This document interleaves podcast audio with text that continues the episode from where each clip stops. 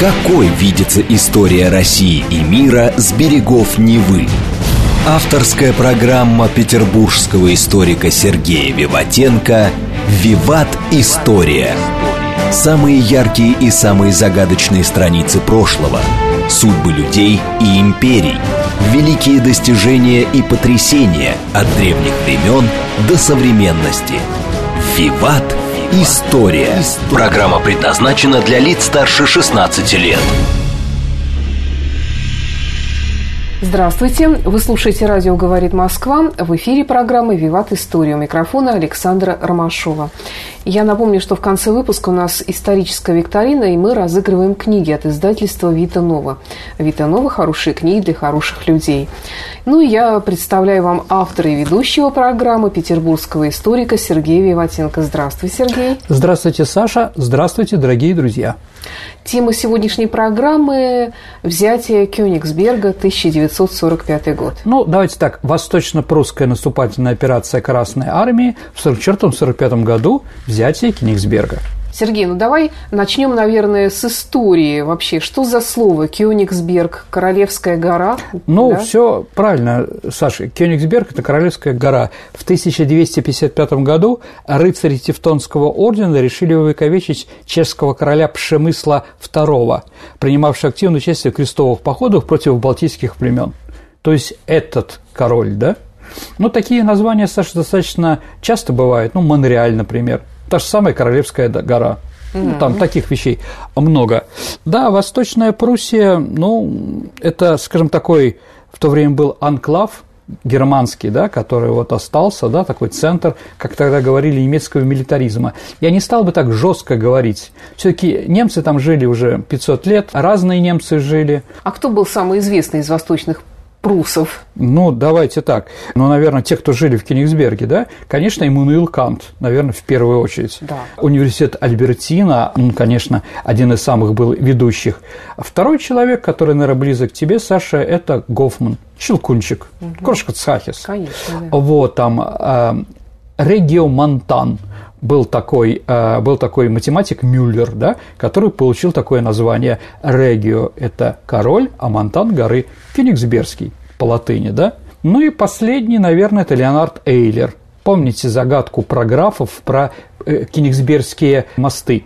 как можно пройти, математическая такая, да, вот он тоже оттуда. Ну и много было других достаточно известных людей. Ну, когда к 44 году мы подошли к границам бывшего Советского Союза или нашей, наших границ стал вопрос об окончании войны и уничтожении нацистской Германии. Поэтому действительно на 1944 год после 10 сталинских ударов была задача дойти до Берлина.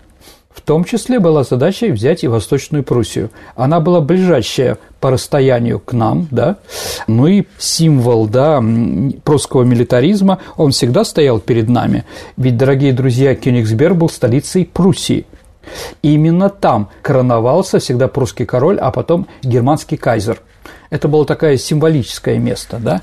И понятно, что немцы тоже прекрасно понимали, что со стороны России для Кенигсберга всегда существует опасность, поэтому они всегда укрепляли, как была возможность по времени, по деньгам и, наверное, по технологиям – эту территорию. И поэтому в 1944 году границы Восточной Пруссии, можно так сказать, были закованы в железо и бетон. Приграничная земля была изрезана немцами траншеями и военно-инженерными сооружениями. Для защиты Восточной Пруссии немецкое командование располагало тремя армиями, которые входили в состав группы армий «Центр» и насчитывали 41 дивизию – также, кроме профессиональной армии, здесь находились значительное число самых разных воинских частей и учреждений – полицейские, крепостные, учебные, запасные, технические, тыловые, военно-морские, там же база Пилау, Балтийск так называемый, да?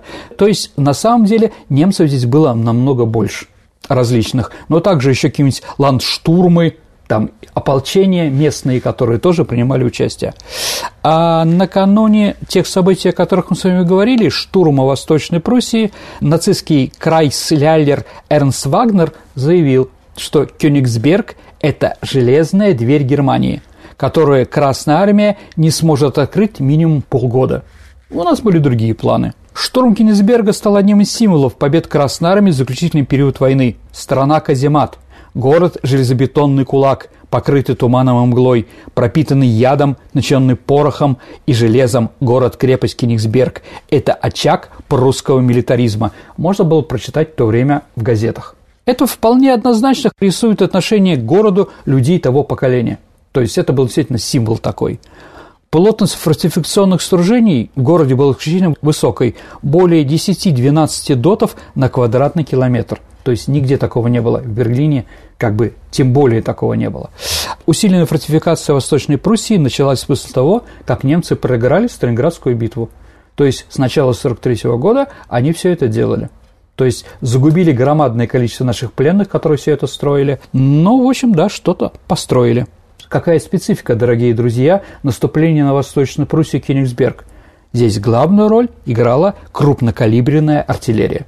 В частности, в разгроме группировки принимала э, участие 203 миллиметровая гаубица Б-4, 280-я мортира Б-5, фугасные бетонобойные снаряды до 100 килограмм они могли стрелять, да? А снаряд назывался «Карельский скульптор».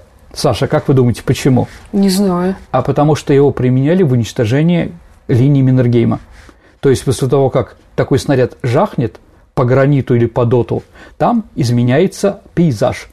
И, как говорят немцы, ландшафт. Да, то есть, дорогие друзья, вот такую артиллерию мы использовали очень редко. А если мы говорим про Вторую мировую войну, только всего лишь три раза. Первый раз в 1940 году Э, на Карельском перешейке против линии Маннергейма. Второе – это штурм Крыма, Сапун горы в 1944 году. Возможно, у нас будет передача про это. Ну и вот Кёнигсберг. А также принимал участие громадное количество авиации дальнего действия, которые наносили удары по укрепрайонам противника с применением особо крупных бомб весом до 5 тонн. Активные боевые действия в Восточной Пруссии продолжались более 100 дней – Среднесуточные темпы наступления Красной Армии при прорыве оборонительных полос достигали 5-6 км в сутки, а после прорыва с выходом на оперативный простор возросли до 22-36 км для танковых и механизированных соединений. В октябре 1944 года После короткой передышки войска Третьего Белорусского фронта, взаимодействия с Первым Прибалтийским фронтом, получили задачу разгромить сначала Тильзитско-Гумбиенскую группировку противника – а затем уже овладеть самим городом Кёнигсберга. Но, дорогие друзья, если вы понимаете географию Калининградской области или, скажем так, Восточной Пруссии, то восточная граница Калининградской области – это река Неман. С другой стороны Литва, Саша, да? И на границе с нашей стороны, э, если мы говорим, да, это город Неман, но это не важно, а и самое главное – это Советск. В то время это назывался город Тильзит. Город, как говорили на истфаке, сыра и мира – тильзитский мир и тильзитский сыр. Да, да больше, да. да. Ну, а Я тоже такие ассоциации. Ну, да, я думаю, что у всех нормальных людей. Так или иначе, первое сражение было здесь. И главная заслуга в этом сражении была у 3-й гвардейской артиллерийской дивизии, которая была, должна была поддерживать наступление 65-го стрелкового корпуса. А наши наступали вдоль железной дороги Большие Шельвы, Шталупянен, перейдя границу – и на второй день овладев этим городом. Кстати, рядом там находится город Ширвинд, то есть э, у нашего известного актера, писателя, философа, режиссера, я даже не знаю, как его назвать, дай бог ему здоровья, да, родители были, с одной стороны, евреи, а с другой стороны, немцы. И вот, да, Ширвинд – это как раз фамилия, видимо, от того, потому что долгое время у них в доме, как вспоминал Ширвинд, была вырезка из газеты «Красная звезда», где написано было «Ширвинд взят». Да, определенно. Итак, утром 16 октября наши войска перешли в наступление и, прорвав на Инстенбургском направлении сильную укрепленную оборону противника, стали медленно продвигаться вперед. К исходу дня вплоть подошли к государственной границе.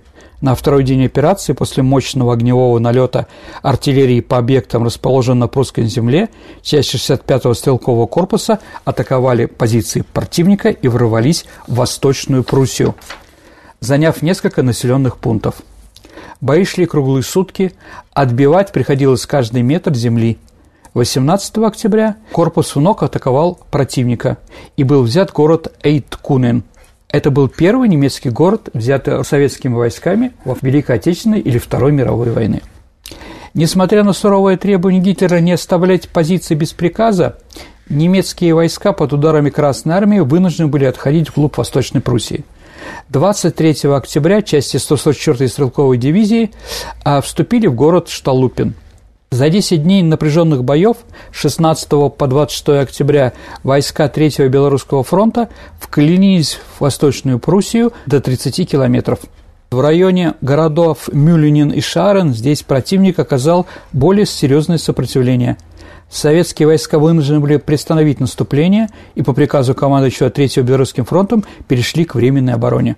В ноябре 1944 года в Генеральном штабе и в Ставке Верховного Главного командования началась работа по плану зимне-весенней кампании 1945 года, и перед Красной Армией ставилась решающая задача окончательно сокрушить фашистскую Германию и победоносно завершить Великую Отечественную войну. С исхода ноября разработка плана восточно-прусской наступательной операции была завершена. Согласно этому замыслу, ее общая цель заключалась в том, чтобы отсечь войска группы армий «Центр» обороняющейся Восточной Пруссии, от остальных немецких армий, прижать их к морю, расчленить и уничтожить по частям. Восточно-прусская операция, проведена исключительно в сложных условиях, явилась, наверное, одной из самых показательных из всех сражений, которые принимали участие наши войска против немцев. Главный показатель и отличие – это огромная боевая мощь советских вооруженных сил. И второе – всем было показано это зрелость военного искусства. Она обогатила Красную Армию новым опытом борьбы с сильным врагом, который опирался на отлично подготовленную и глубоко развитую в инженерном и огневом отношении оборону в крайне выгодных для него местностей. Советским войскам приходилось решать задачу ликвидации неприятия на очень большой площади, прижимая его одновременно к Балтийскому морю и к заливам в районе Кенигсберга. Такая обстановка, Саша, ну, вынуждала нас прибегать в основном к фронтальным ударам и, как правило, лишала возможности вести действие только на окружение. Ну, наверное, вы понимаете, дорогие друзья, что это порождало много трудностей, с которыми приходилось считаться при организации осуществления операции. И еще раз повторю, ведущую роль восточно-прусской наступательной операции сыграла наша мощная артиллерия и сильная бомбардировочная авиация – опыт их применения в взаимодействии с наступающими войсками, наверное, интересен поучителен. К сожалению, когда началось наступление, 12 января пошел снег, и началась пурга. Поэтому, Саша, самолеты в это время не летают. Советские войска заняли исходные позиции, приготовились к наступлению. Начался артобстрел, который длился два часа, и из-за тумана, который повис над войсками, боевые действия авиации исключались.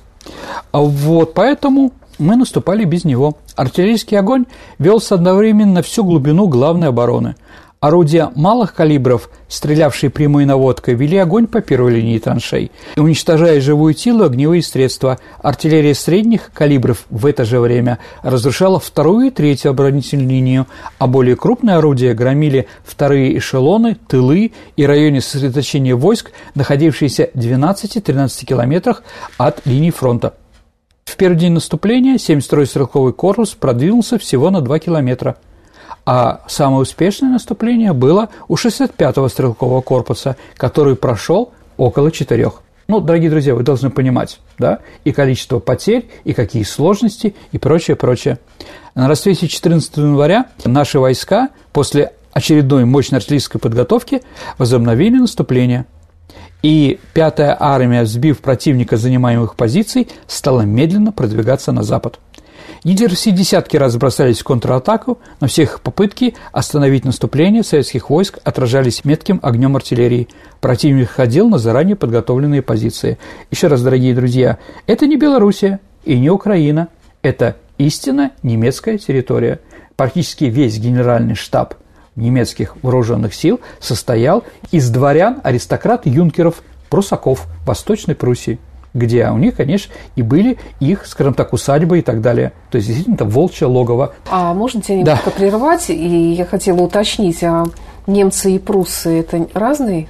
Давайте так. Пруссы – это местное аборигенное население, которое здесь жило до 1255 года. То есть, после того, как у немцев, или, скажем так, у европейцев, в том числе и у немцев, закончилось крахом крестовые походы, а, они вынуждены были покинуть Святую Землю. Теперь стал вопрос, а куда теперь все это девать, да? Обратно их ни во Франции, ни в Германии, ни в других странах не ждали.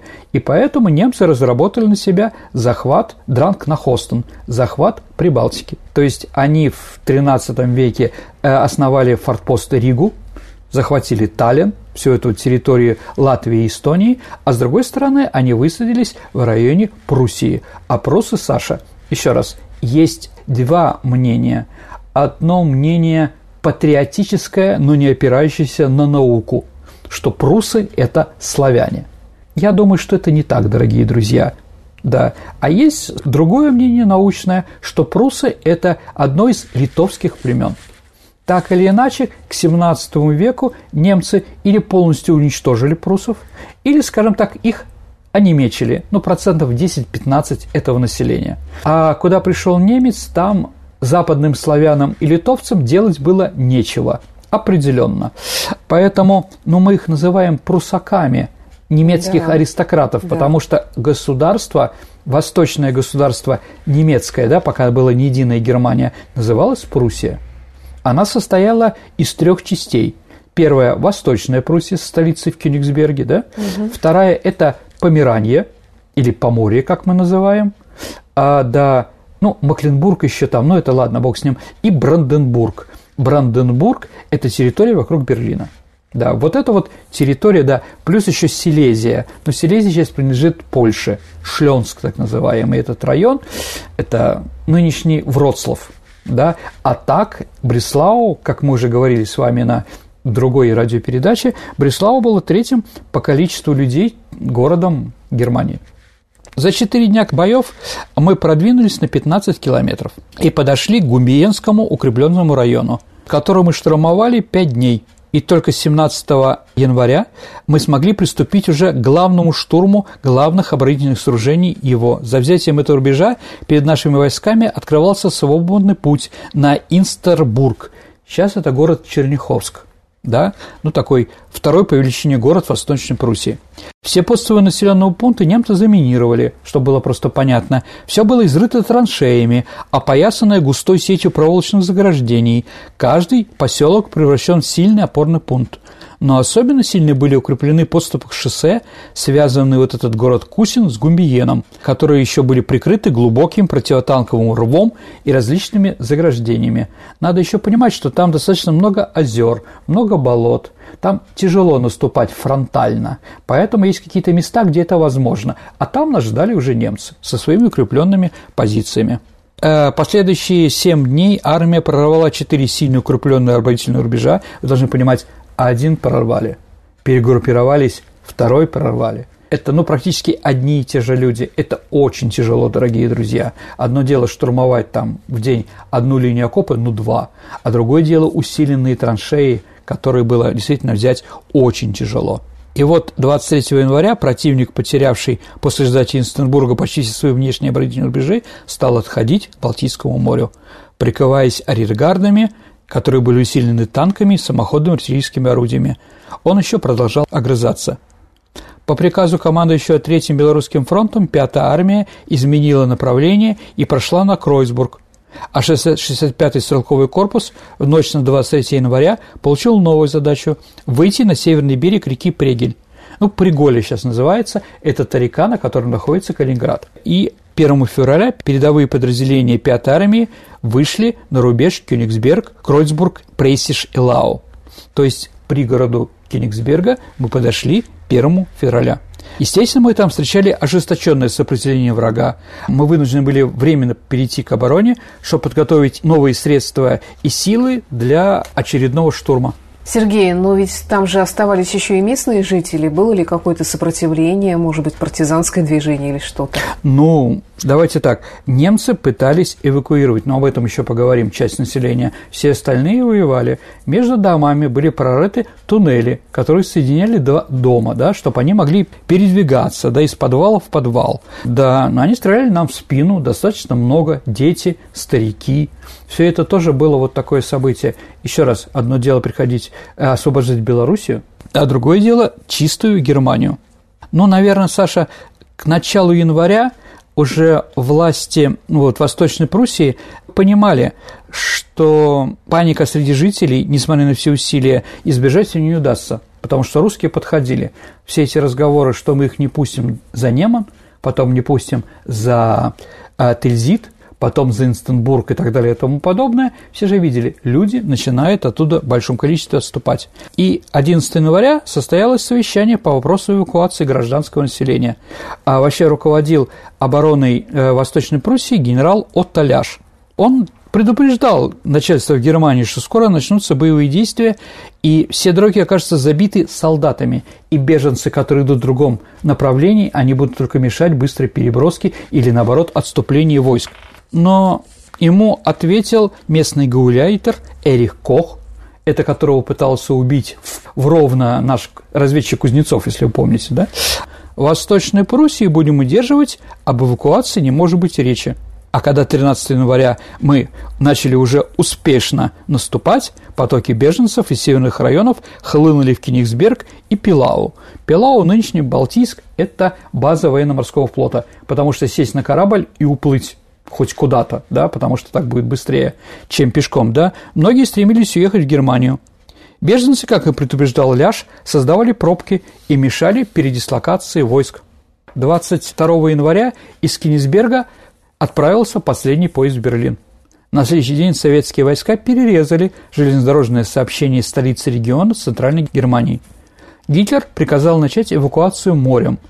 Так началась операция «Ганнибал» по вывозу немцев из Восточной Пруссии, Померании и Курляндии. Однако тяжелые погодные условия и постоянные обстрелы затрудняли этот путь. Но, в общем-то, всего с января по май 1945 года немцы успели вывести с этой территории около двух миллионов человек. Жители Восточной Пруссии, напуганные немецкой пропагандой о зверствах Красной Армии, пошли в Берлин пешком, а это была зима. Многие погибли в пути, многие оказались под бомбежками. Вид беженцев угнетающий действовал на жителей Центральной Германии, еще сильнее подрывая моральный дух.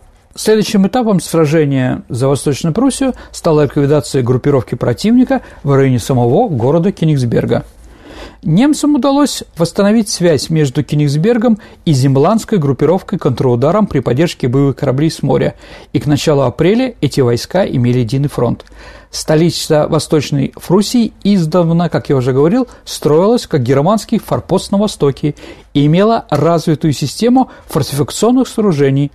Будете, Саша, в Калининграде, посмотрите там Дона, э, башня Монтефель, или какие там еще, Врангель, Блюхер, чего там только не было. Они были разные, да? Немецкое командование приняло все возможные меры, чтобы подготовить город-крепость Кенигсберг к длительному сопротивлению и осады. В городе имелись подземные заводы, многочисленные военные арсеналы и склады. Кенигсбергу немцев имелось три кольца обороны. Первое, 6-8 километров от центра города, состояло из траншей, противотанковых рвов, проволочных заграждений и минных полей. На этом кольце располагалось 15 фортов, которые были построены в 1882 году. Если помните, дорогие друзья, была франко-прусская война. Победили немцы. И вот немцы потребовали контрибуцию от французов. Контрибуция – это денежная компенсация за поражение, проигравшей победителю. И вот они получили около 7 миллиардов марок. Куда они их потратили? Они потратили на строительство крепостей Восточной Пруссии. Вот все эти интересные крепости, которые вы можете видеть в Калининграде, это как раз то, что было построено по этому плану в 1882 году. А вот в каждом форте был гарнизон 150-200 человек. Были 12-15 э, артиллерийских орудий, Второе кольцо обороны проходило по окраину города и состояло из каменных зданий, баррикад, огневых точек на перекрестках и минных заграждений – Третье кольцо в центре города состояло из девяти бастионов, башен и ревелинов, сооруженные даже уже в XVII веке и перестроенный как раз после франко-прусской войны. Сергей, а получается, что весь город был город-крепость, и немцы понимали, что все это будет разрушено? Ну, давайте так. Тут надо еще сказать, что на самом деле центр города был уничтожен английской авиацией двумя бомбежками в 1944 году. То есть он уже стоял в руинах. Да, ну, опять-таки, в этих руинах они делали линии обороны тоже. Нет, какие-то дома сохранялись, конечно, да, а какие-то уже нет. Ну, понятно, что, что все крепости, они не пострадали от бомбежек, они продолжались. Поэтому говорить о том, что вот мы, русские варвары, уничтожили полностью древний город, нет, дорогие друзья, другие варвары уничтожили город Кенигсберг в 1944 году, как и Дрезден в 1945 году. Сергей, предлагаю прерваться на пару минут. Новости и рекламы на радио «Говорит Москва». Давайте послушаем новости. Какой видится история России и мира с берегов Невы? Авторская программа петербургского историка Сергея Виватенко «Виват. История». История. Продолжается программа «Виват История». В студии по-прежнему петербургский историк Сергей Виватенко, автор ведущей программы, и я, Александра Ромашова. Тема сегодняшней программы, напомню, «Взятие Кёнигсберга». Итак, дорогие друзья, давайте вернемся в Восточную Пруссию. В период подготовки к Кенигсбергской операции, еще раз, город, э, мы готовились, и город, и подступы к нему были тщательно отсняты с воздуха. По оценке советской разведки – от апреля 1945 года гарнизон Кенигсберга составлял 60 тысяч человек. Однако вскоре выяснилось, что силы защитников были существенно недооценены. План советского командования предусматривал удары по Кенигсбергу с севера и юга, которые должны были сходиться в центре города. С юга должен был наступать 11-я гвардейская армия знаменитого генерал-полковника Галицкого, ну, там есть и улица Галицкого, конечно, в Калининграде, который имел большой опыт прорыва прочной обороны противника в операции 43-44 э, годов. Германское командование наиболее внимания уделяло Северному фронту обороны города. Здесь пролегала жизненная важная для крепости трасса – дорога на порт Пилау на Земландском полуострове, через который немцы получали с одной стороны боеприпасы, горючее, а с другой – предметы снабжения. Забота о сохранении этой связки с Пилау перевешивала опасности оголения южной обороны – Задача разрыва связи между Кенигсбергом и Земландским полуостровом была для нас главная и поручалась 39-й армии. В четырех армиях Третьего Белорусского фронта 39-я, по-моему, 43-я, 11-я гвардейская, которые были собраны для штурма Кенигсберга, насчитывал 137 тысяч человек. Однако ввиду понесенных в предыдущих боях, о которых мы говорили, потери численности стрелковых дивизий не превышала 3500 человек. Лишь в 11-й гвардейской было 4000 человек. А по штату сколько численности? Ну, около 10 тысяч. Поэтому надо понимать, что там было только 33%, что было крайним низким показателем даже в реалиях 1945 года, когда уже ощущалось истощение людских ресурсов в СССР. В стрелковых полках имелось от 4 до 6 рот, при этом число бойцов в ротах не превышало 65 человек. Для штурма Кенигсберга была собрана зато достаточно сильная группировка танков и самоходных орудий.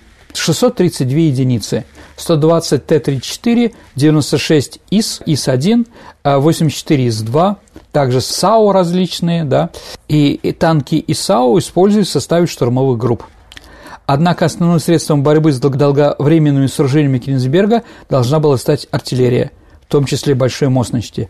Для разрушения фронтов использовались, в частности, 305 миллиметровые гаубицы образца 1915 года, доставшиеся Красной армии наследство от Российской империи. А также в разрушении фортов участвовали, как я уже говорил, мортиры БР-5 советской разработки. Вот здание, да, подходит наша группировка к этому зданию, где засели немцы, где сильная оборона и так далее и тому подобное. Артиллерия бьет по нижним этажам, по первому этажу. Танки по верхнему этажу. Обстрел где-то 20 выстрелов. После трех-пяти выстрелов дом складывается, и он хоронил как бы немецкий гарнизон. Потом пехота подходила уже к разрушенному зданию, закидывала гранатами, и во все щели, которые еще возможно, пускали огнемет. Ну, как я уже сказал, мы считали, что там было 60 тысяч немцев. На самом деле до 130 тысяч. Комендант крепости Ляж оценивал численность войск в 100 тысяч человек.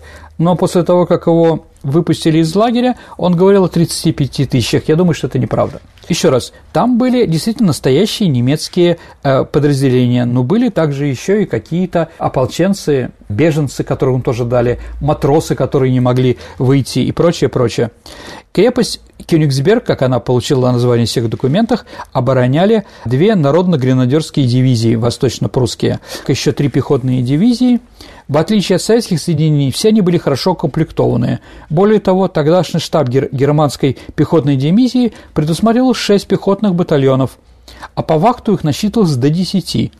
Правда, немалую часть личного состава соединений составляли старшие возрасте 40-50 лет, но они уже были опытные по Первой мировой войне. А вот общая численность частей соединений на 3 апреля 1945 года составляла около 50 тысяч человек. Кроме того, в городе находился 7 батальонов фолькштурма, около 5 тысяч человек, и они располагали 224 стволами полевой артиллерии, 160 противотанковых пушек, 16 штурмовых орудий, а, ну, еще учетом тыловых помогательных подразделений можно еще прибавить 60-70 тысяч. То есть их было больше, чем мы, наших, которые атаковали. Итак, перед началом штурма наша артиллерия и авиация в течение четырех дней разрушали долговременное оборонительное сооружение крепости. Нам были известны все детали обороны. На абсолютно точном макете города, который был создан до этого, наши командиры всех степеней отрабатывали шаг за шагом штурм города. Исключительно большую работу провел э, штаб фронта во главе с генерал-полковником Покровским. Войска тренировались у отбитых врагов дотах, рвах, траншеях, изучая тактику уличных боев. Еще раз, большинство городских фортов немцы построили в конце XIX века, поэтому по ним били гаубицы особой мощности. Поэтому, когда э, наш снаряд 3-4 раза попадаем в эту крепость, внутри казематах, у всех людей из ушей начинает лить кровь. То есть они все оглушенные. И поэтому сильное сопротивление после того, как начала работать наша крупнокалиберная артиллерия, там, конечно, этих фортах не было. Были фанатики, были эсэсовцы и так далее и тому подобное, но после такого грохота да, и после такого давления многие, конечно, сдавались. Ну, если мы говорим про форты, это, наверное, ну так, скажем так, типичное для германской фортификации. А, такие шестиугольники 180 на 360 квадратных метров, рассчитанные, да, уже, как я говорил, на 300 человек.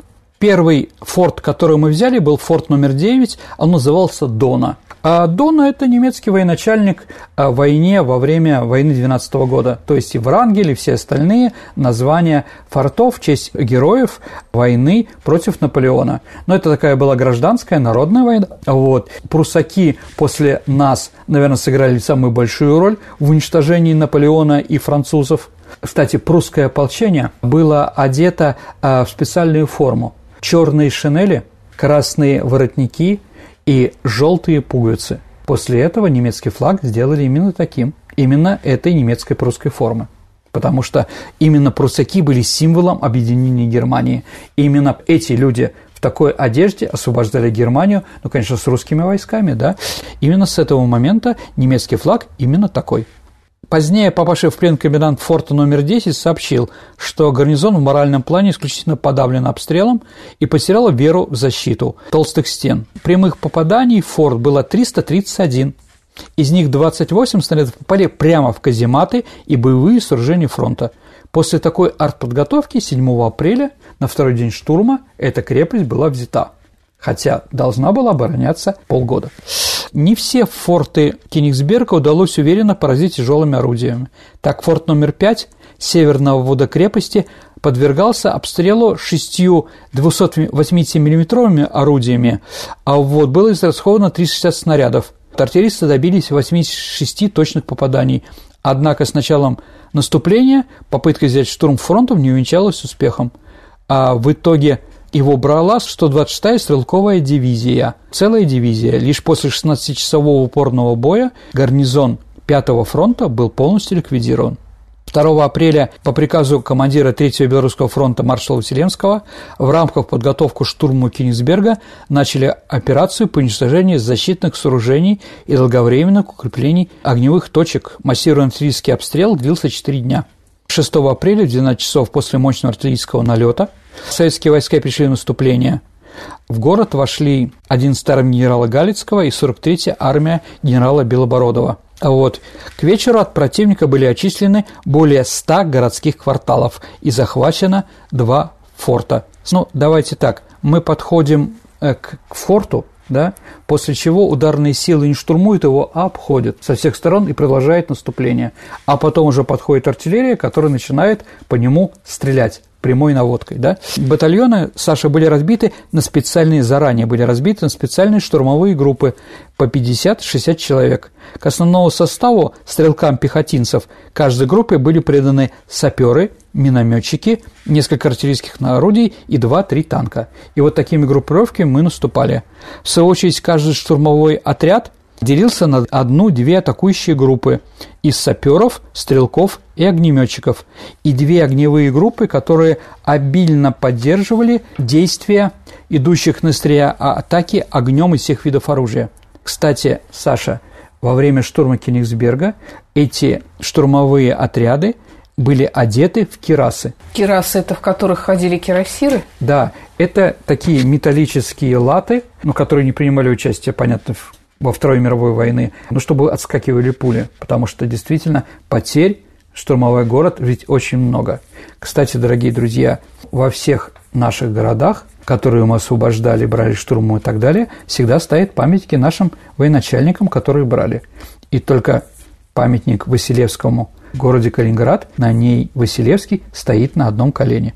То есть не просто он стоит в какой-то интересной позе, а именно перед погибшими солдатами просит прощения. Ну, где-то так. И, ну, есть много фотографий, где наши солдатики в керасах, где остатки пуль, вот видно, что они принимали грудью там и так далее.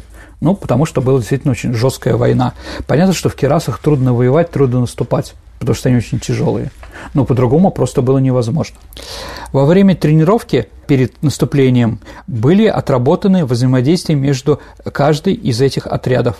И каждый солдат знал свое место и свое дело. Как сказал Суворов, солдат, знай свой маневр. Да. Утром 8 апреля погода снова улуч... Э, улучшилась, что дало возможность в полную силу использовать авиацию. 500 тяжелых бомбардировщиков – 18-й воздушной армии обрушили настоящий град из мощных бомб. Получив поддержку с воздуха, штурмовые отряды армии неуклонно двигались к центру города. За этот день от немецких войск было очищено еще 130 кварталов, а также взято три форта.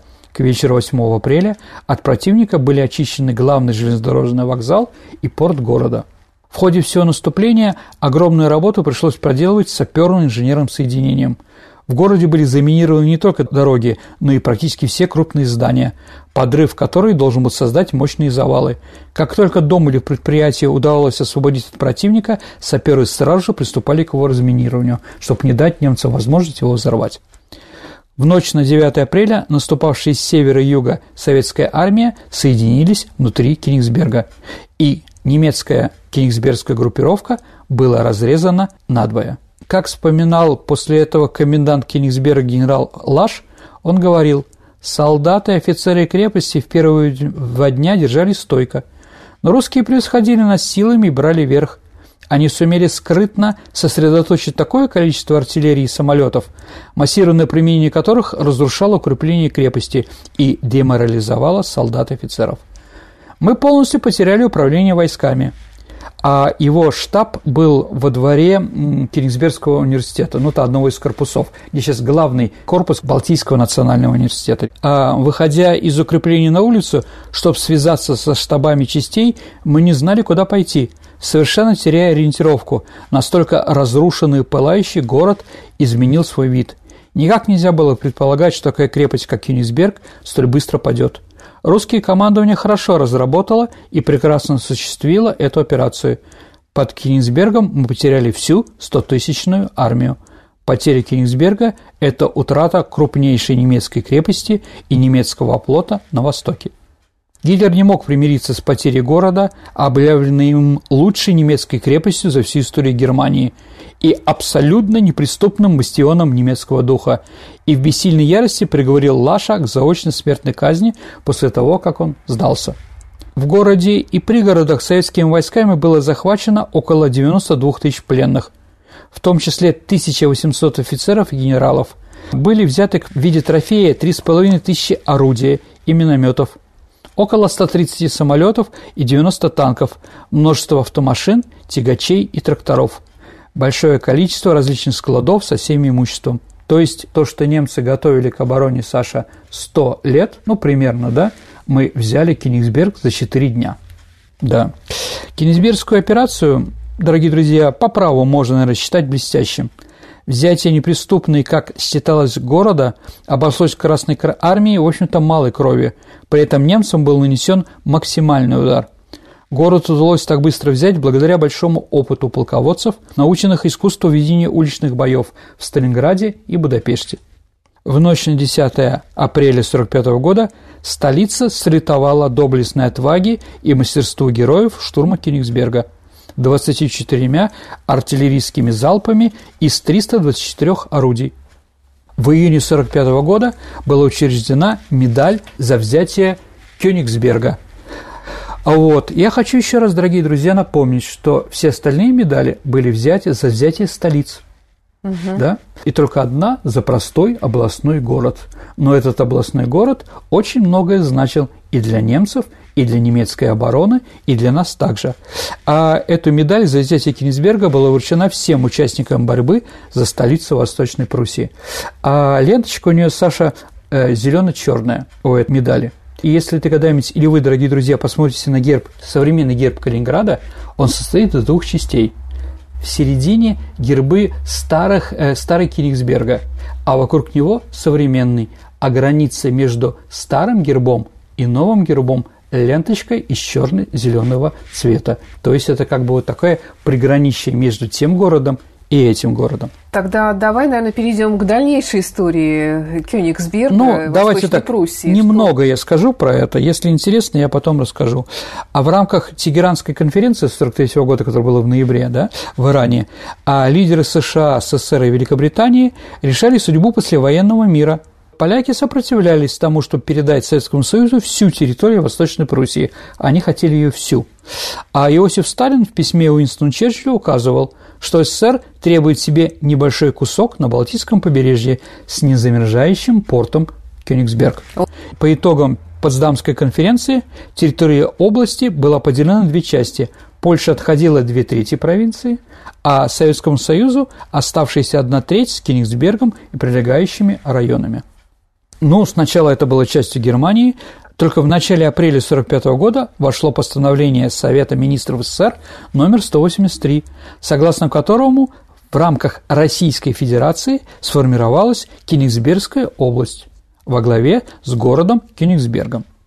В конце апреля того же 1946 года начальник управления области по гражданским делам Гузий высказал мнение, что область должна получить название Прибалтийская – это он объяснял довольно просто. Территория омывается Балтийским морем, то есть область находится на Балтике. Все очень логично. Поэтому сначала Калининград хотели назвать Балтийском. Или как-то в этом отношении. Гузи, кстати, предлагал Кенисберг назвать Славгородом. Но ситуация изменилась тем, что умер всесоюзный староста, глава нашего государства Михаил Иванович Калинин. И поэтому этот город получил такое название. Исторически так произошло, и Я поэтому... думаю, все уже привыкли к этому сочетанию, мало кто ассоциирует э, название города с Калининым, ну, как бы то ни было. Да, хотя там памятник Калинину, конечно, есть ну, да. там около железнодорожного вокзала, который остался немецким, да. Если вы помните фильм «Щит и меч», туда как раз Йоган Вайс приезжает в Германию, угу. и счастливые немцы поют там разные интересные песни. Калининград исторически невозможно переименовать как-то по-другому. Да.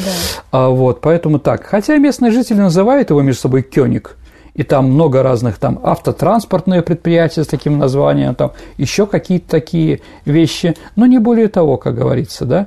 Кстати, поляки его называют Крулевец, то есть королевский город, ну там Круль, король типа, да, а вот, ну да, да, наверное, оставим как есть. Единственное скажу, что еще Калининградская область чем отличается от других наших регионов, все, повторяю, все населенные пункты Калининградской области после 1946 года были переименованы с немецкого на русский. Там не оставили ничего, ни одного названия. Ну, так тоже бывает, как говорится, да. А вот, ну да, последние немецкие жители были а, депортированы в Германию или в Австрию где-то в 1948 году. То есть кто-то там еще оставался? Ну, конечно, там да? кто-то оставался. Ну и, скажем так, разговор о том, что мы их там всех насиловали, убивали, тоже смешно. Мы их кормили, наоборот, дали им возможность выжить, а потом они уехали оттуда. Ну, естественно, насильно они были переселены туда. Да, Никого поэт... не осталось. Ну, вот, знаете, я там читал какие-то истории там про одну девочку, которая там осталась там, ну, может быть, 10 человек, может быть, те люди, э, женщины, которые за это время э, вышли замуж за новых переселенцев, а переселяли в основном из Ярославской области, да? из Белоруссии, из Литвы. Поэтому очень много в Калининградской области руководителей, которые имеют литовские фамилии. Ну, как бы из ну, Литва да. рядом, практически. Литва рядом, да, им как бы давали там, да, место для пространства, где давали большое количество земли. А так, в основном, это э, те регионы центра России, которые не пострадали от немецко-фашистских захватчиков. Ну, Кострома, Ярославль, Вятка там и другие районы, где они там жили, да. Но там уже третье поколение живет калининградцев, это настоящие русские, которые там родились, и местные жители 100%. А это переселение как? Это просто предлагали людям? Да, им предлагали, давали им большие э, деньги для того времени, там предлагали им большие льготы. Но они переселились в кирпичные каменные дома, коттеджи, многие которые были там, скажем так, остались, остались от немцев, целыми, да. да. Но там есть целые районы там, да, которые э, практически не пострадали. Ну, там, улица Пугачева и улица Разина, Кутузовский. Еще раз, я не очень хорошо помню эту топонимику э, калининградскую, но, по-моему, там вот есть целые коттеджные поселки, которые остались от немцев. Есть целый город, да, который не пострадал, это нынешний Светлогорск, да, который курорт он тоже немецкий, да, но многое там было разрушено. С другой стороны, надо тоже понимать, что в 1945 году мы взяли, а шанс на то, что эта территория остается нашей, тоже была мизерная. Мало ли что может произойти, да, поэтому а, мы что там, ну, на этих развалинах мы не восстанавливали. Ну, мы да. брали немецкие кирпичи, Э, и отправляли баржами на восстановление наших районов, которые были разрушены. Поэтому там большое количество вот, новых построенных домов в Ленинграде или там в Новгороде, Пскове или в Белоруссии, они были взяты как раз из тех развалин, тех немецких домов, которые Интересно, сохранились. Не знала. Ну вот, Калининград, какой он немецкий сейчас? Нет, если там немецкий дух – но если так очень сильно постараться придумать, наверное, это нормальный русский город. Хотя, наверное, там, по сравнению с другими районами, если ты переходишь улицу по зебре, но без светофора, там обязательно машины останавливаются. В других местах у нас немножко по-другому. Но, может быть, научили чему-то или прочее. Ну, сейчас многие отправляются туда отдыхать. Да. Там есть что посмотреть ведь? Ну, конечно, есть что посмотреть, но надо понимать, дорогие друзья, море там холодное. Ну, если уж мы говорим про Калининградскую область, Саша, надо сказать, что э, Владимир Яковлевич Ворошилов придумал игру «Что, где, когда», находясь в Светлогорске. Там у него было полдома, ну и сейчас, наверное, сохранилось там, да, где он отдыхал от всех этих московских вещей. Поэтому там, в принципе, можно спокойно поставить ему какой-то бюст или какую-то мемориальную доску, почему нет. Сергей, а кто из наших современников родом из Калининграда или, может быть, продолжает там жить? Газманов, Лада Дэнс. Сейчас там живет Гришковец, известный драматург, да. Ну и просто много хороших, симпатичных людей. Сергей, последний вопрос. Угу. В каких художественных произведениях, э, в кино, в книгах э, отражена эта операция по взятию Кёнигсберга? Ну, наверное, самый известный фильм – это «Жень, Женечка и Катюша». Там он снимался. Также «Отец солдата», Помните грузинский фильм, да? Там снимали его советский, да, и чтобы, ну там по сценарию, по сценарию в советский посадили даже виноград – ну, потому что этот грузин, он же виноградарь, должен приехать туда, в Германию, и видеть что-то родное. Но там как бы он не рост. Хотя там погода, конечно, более теплая, чем у нас. И, кстати, если мы же говорим, да, про Гофмана, а вы же помните Щелкунчик. Так вот, эм, Восточная Пруссия или нынешний Калининград – самое северное место, где растет грецкий орех. Mm, да. Интересно. Ну, поэтому щелкунчик там достаточно модный. Вот, поезжайте, посмотрите, я думаю, вам понравится. Спасибо, Сергей, за интересный рассказ. Ну а теперь настало время нашей исторической викторины. Мы разыгрываем книги от издательства Витанова. Прошлый выпуск у нас был посвящен крестьянскому восстанию Болотникова. Угу. Напомни вопрос, пожалуйста. Ну, фамилия Болотников говорит о том, что его предки жили в болотах, что понятно. А какой известный актер взял себе псевдоним также, так как он жил в районе болота в некой столице? Но по-французски болото означает море. Это такой действительно район Парижа. И Жан Море, известный французский актер, так как он любитель этого района было и тех людей, кто там жили, взял себе псевдоним по этому району. Есть у нас правильные ответы, Саша?